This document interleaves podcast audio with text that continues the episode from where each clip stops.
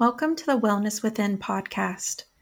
We are a nonprofit wellness center for patients, survivors, caregivers, and families affected by the trauma of cancer. We provide a wide range of services that enhance an individual's ability to experience quality of life. And we believe that everyone should have access to our programs and conversations, which are offered freely to ensure that no one is ever denied the support they need. If you find inspiration in what we share, we invite you to consider supporting Wellness Within through a donation. Your generosity enables us to continue offering these valuable resources to our community. To make a donation and contribute to the well being of those facing cancer, please visit our website at wellnesswithin.org or click the link in the episode description. Your support makes a difference, so thank you for being a vital part of our mission. Together, we empower whole person well being, bridging gaps, and reconnecting to what is most meaningful.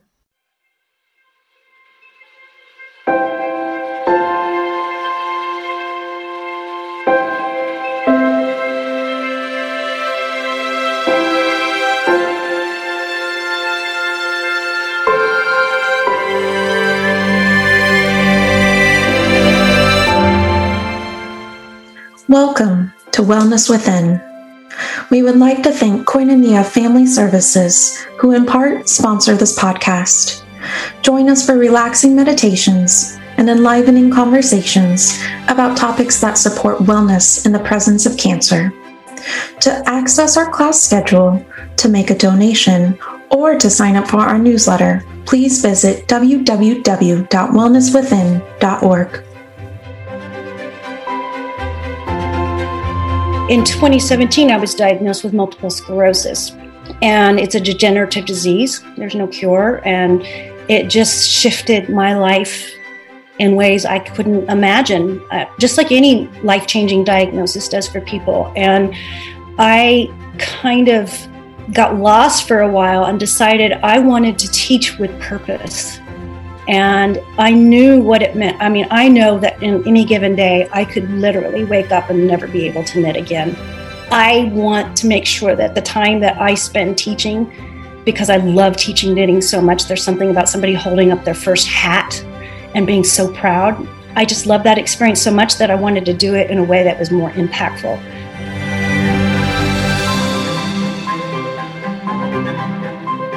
Welcome to our podcast conversation today. My name is Stevie Hanicle, and I'm the Cancer Support Programs Manager here at Wellness Within. And joining us today is the wonderful Teresa Ainsworth. Hi, Teresa. Welcome. Hi, thank you for having me. So, before we begin our conversation, I was wondering if you'll tell our listeners briefly who you are, what you do, and where they can find your business website.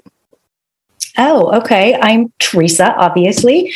Um, I do professional knitting, but I like to do it in a therapeutic way. So I teach knitting um, with different groups who are at risk or under stress or duress. And so, and I find that it's really been meaningful and helpful. Um, my website is one thread and it's one um, hyphen thread.com and that's where you can find information about me and my program and what I do. So perfect. Wonderful. We're so honored to have you join us today and excited to have you start offering your yarn therapy classes here with us in the next coming months. So when we first spoke, it was incredibly evident to me just how much love you have for what you do and for your, your love for teaching. So I was wondering if you could tell us a bit about when and how you first fell in love with knitting and crochet. Um, I started crocheting in middle school when they actually taught home economics. I don't think they call it that anymore, or even if they, if they teach it, but that's how I learned. So I was 12 years old around there.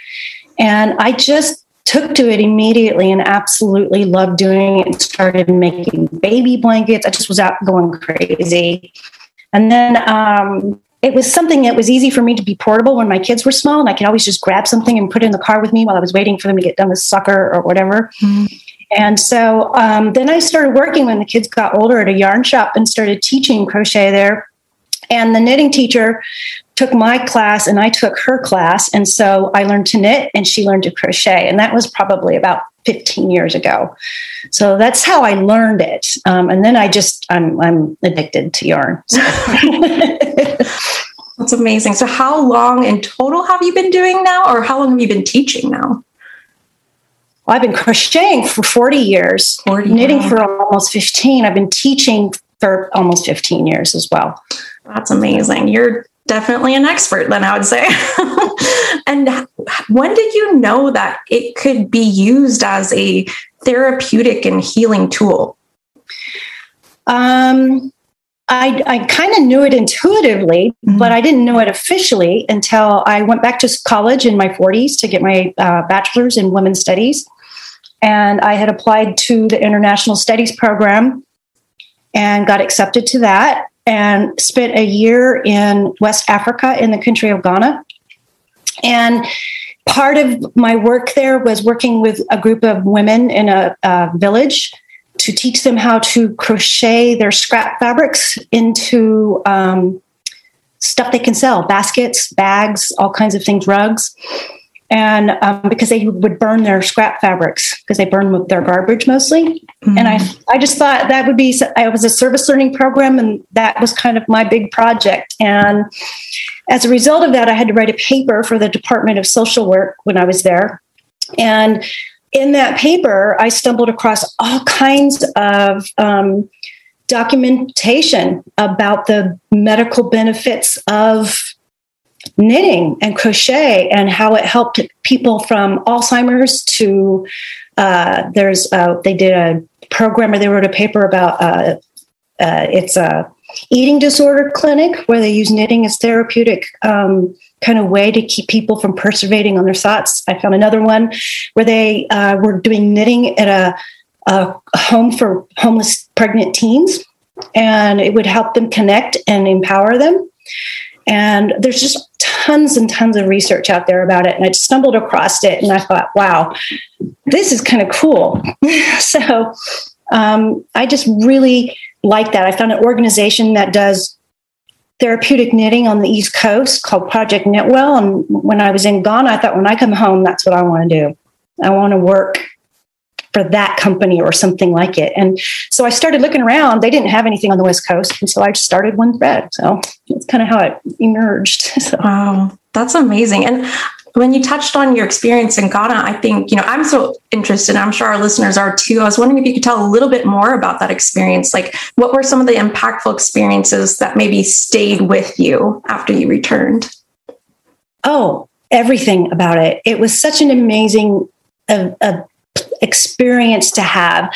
You know, I started volunteering just helping at a tailor shop. And, and then when I told her I could teach her, uh, Alame is the woman who owns it. Her, her organization is called Madame Fopa, which means very good friend in Twi, which is the language she speaks. And, um, and we started just crocheting and then all of a sudden the women in the village wanted to learn how to and so i turned it into a school project and we became really close really good friends and they were just so wonderful and welcoming. And, you know, we were in an environment that had electricity, but no running water, dirt floors, dirt, you know, everything. It was just kind of a interesting experience. And um, when I, one of the papers that I wrote was I interviewed all of the women in um, the village in Ghana after after the end of the the six months I was teaching them, and then I interviewed women that I had taught in the United States, and I asked them the same questions about their experience of knitting together and how does knitting or crocheting bring people together um, who have maybe different belief systems. And when I got the results and I started analyzing the data, um, they, their questions were almost verbatim, word for word, and you couldn't have two more different demographic groups. And I thought that just speaks to the universality of, of knitting and how it can bring people together regardless of ideology or race or country or even language. And um, i really came out of that with a solid foundation of how just universal it is and just how helpful it can be to multiple people. And I think uh, they hosted a dinner for me at the end of my time and it was all local food that they made, which was a huge honor because they're extremely poor and they insisted on paying for everything. And then we had the dinner. It was, you know, we ate a traditional Ghanaian meal. You eat it with your hands. You don't eat it, um, you know, you don't use silverware. And it was, it was just a beautiful experience. And I still am in contact with a couple of the women that are there. So I really enjoyed it. That's so beautiful. Wow. And yeah, I love how you spoke about the universality of of knitting and crocheting. That's just so beautiful. And so when you returned from Ghana, what happened then? How did you continue and further your path in teaching? Um, I started one thread. is what I did. And I just started cold calling people. I went to hospitals. I went to, um, I just, I, I, got a client teaching. Um, I was working for Dignity Health for a while, working with their oncology nurse navigators. And um, that got me connected to working at a cancer center in El Dorado County, which I teach regularly at. As a matter of fact, we start classes next Friday again in person. So I'm so excited. um, and I just, to, I, my business pretty much died when COVID hit, except for the cancer center. And I, I kept Zoom classes going as best as we could. and um, um, now that's back in action, and I'm really super excited about it. So, that's fantastic. And so you mentioned you've been you've been teaching there. And so what are what are some of the benefits that you've seen specifically for those affected by major illnesses like cancer? Um there's a few. I mean, for example, I had a woman, you know, who's just sitting down. We're all sitting together, and everybody's been touched by major illness in the room, um, including myself. And so, it's kind of um, empowering to be able to sit in a room and create things together and be thinking about the future, not thinking perseverating on what's making you ill. You know, when women will say, I just don't feel like wearing my hair today, and they'll take their wig off. Or um, I had a woman who said that, you know what I love about coming to this class? She goes, We all get it, but we're not focusing on cancer. We're fo- focusing on creating. And it, it just has a different energy to it. And I've taught bunches of different groups. And I have to say, my favorite class is the class I have at the Cancer Center. Um, it just has such a great energy. Everybody's hugely supportive of each other.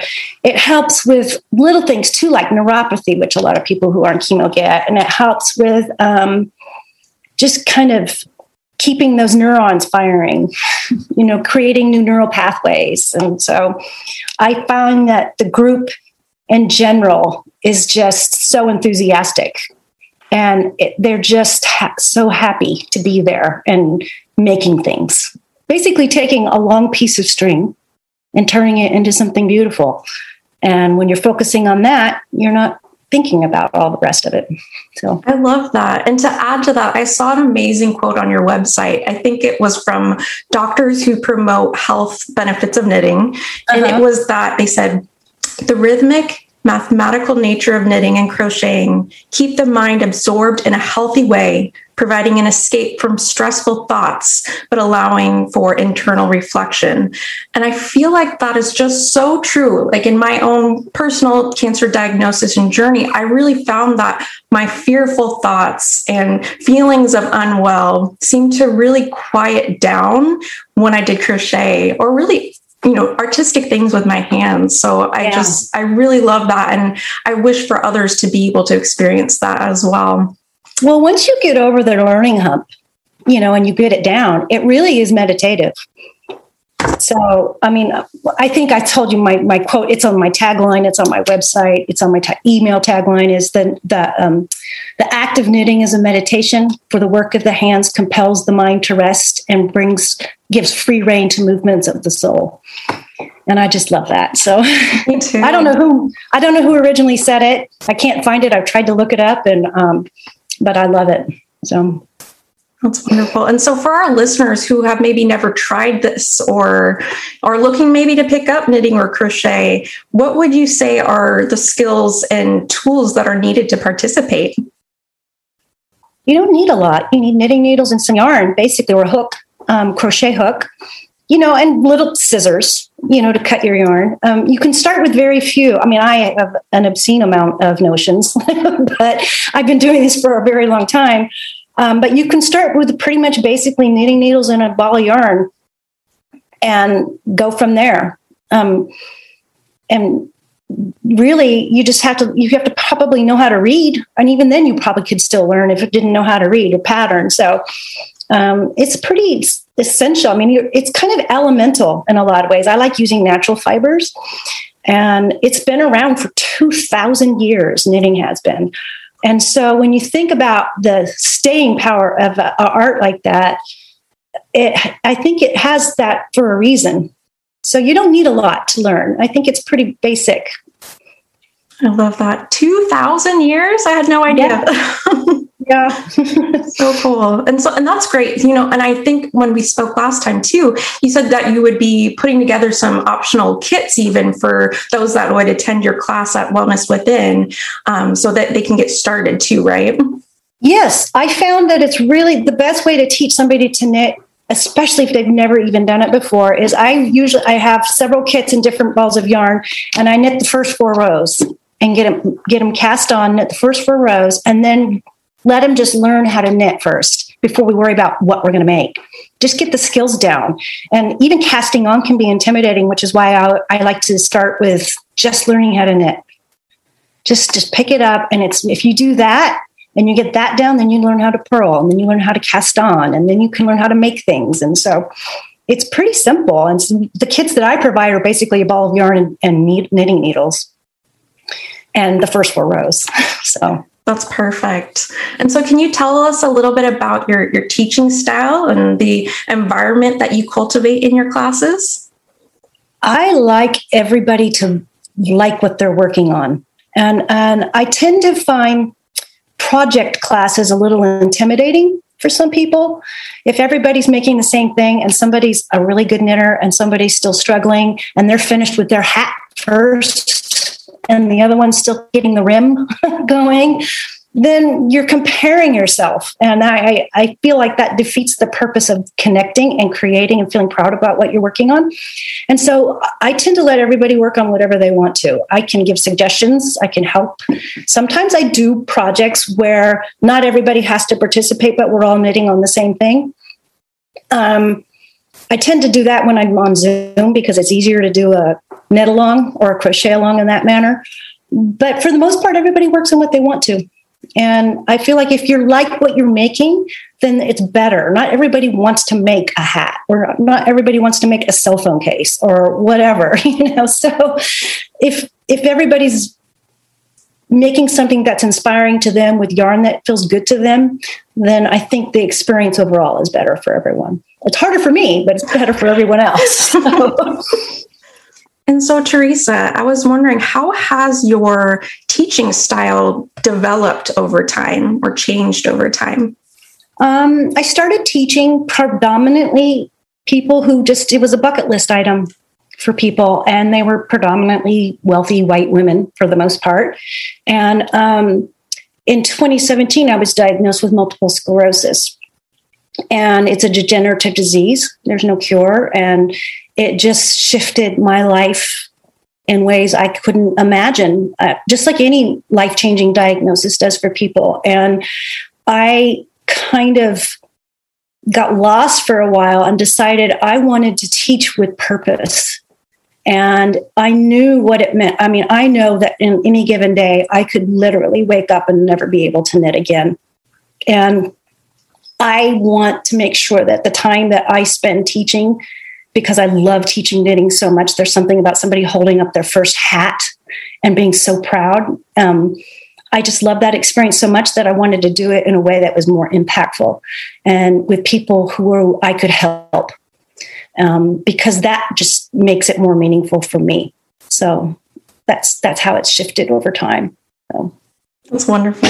And then to our listeners, if you're like me and are inspired by Teresa's story and her love for knitting and crochet, she will be starting to offer her classes here at Wellness Within in the coming months. So keep a lookout on our program calendar for her classes. And we'll also be sure to let you know within our biweekly newsletter and social media posts as well. So, Teresa, in the meantime, can you share with our listeners again how they can get in contact with you and take your classes? Um, you can take my classes um, wherever. I mean, I do teach at a yarn shop in Placerville called Lofty Lou's. Um, and they ha- I have a June class I teach every Tuesday there. You can call Lofty Lou's in Placerville. Um, you can call me, my phone number, 530-651-4047, or email me at teresa at one hyphen thread.com And that's how you can get a hold of me. So wonderful. And then do you have any parting words that you would like to leave our listeners with today? I do. I have a quote that I found that I really, really like. And it's um, knitting may not on the surface seem relevant to the engines that run the world, but at its essence, it's actually quite vital. For knitting, which can express so many emotions, most often expresses love. And then when all else is lost, love is what most often stays with us. So. Thank you so much, Teresa. We are so excited for your classes here at Wellness Within. And thank you for our listeners for joining this conversation today. For more information about our classes and specifically our expressive arts classes, please visit our site www.wellnesswithin.org. Thank you, everyone, and take care.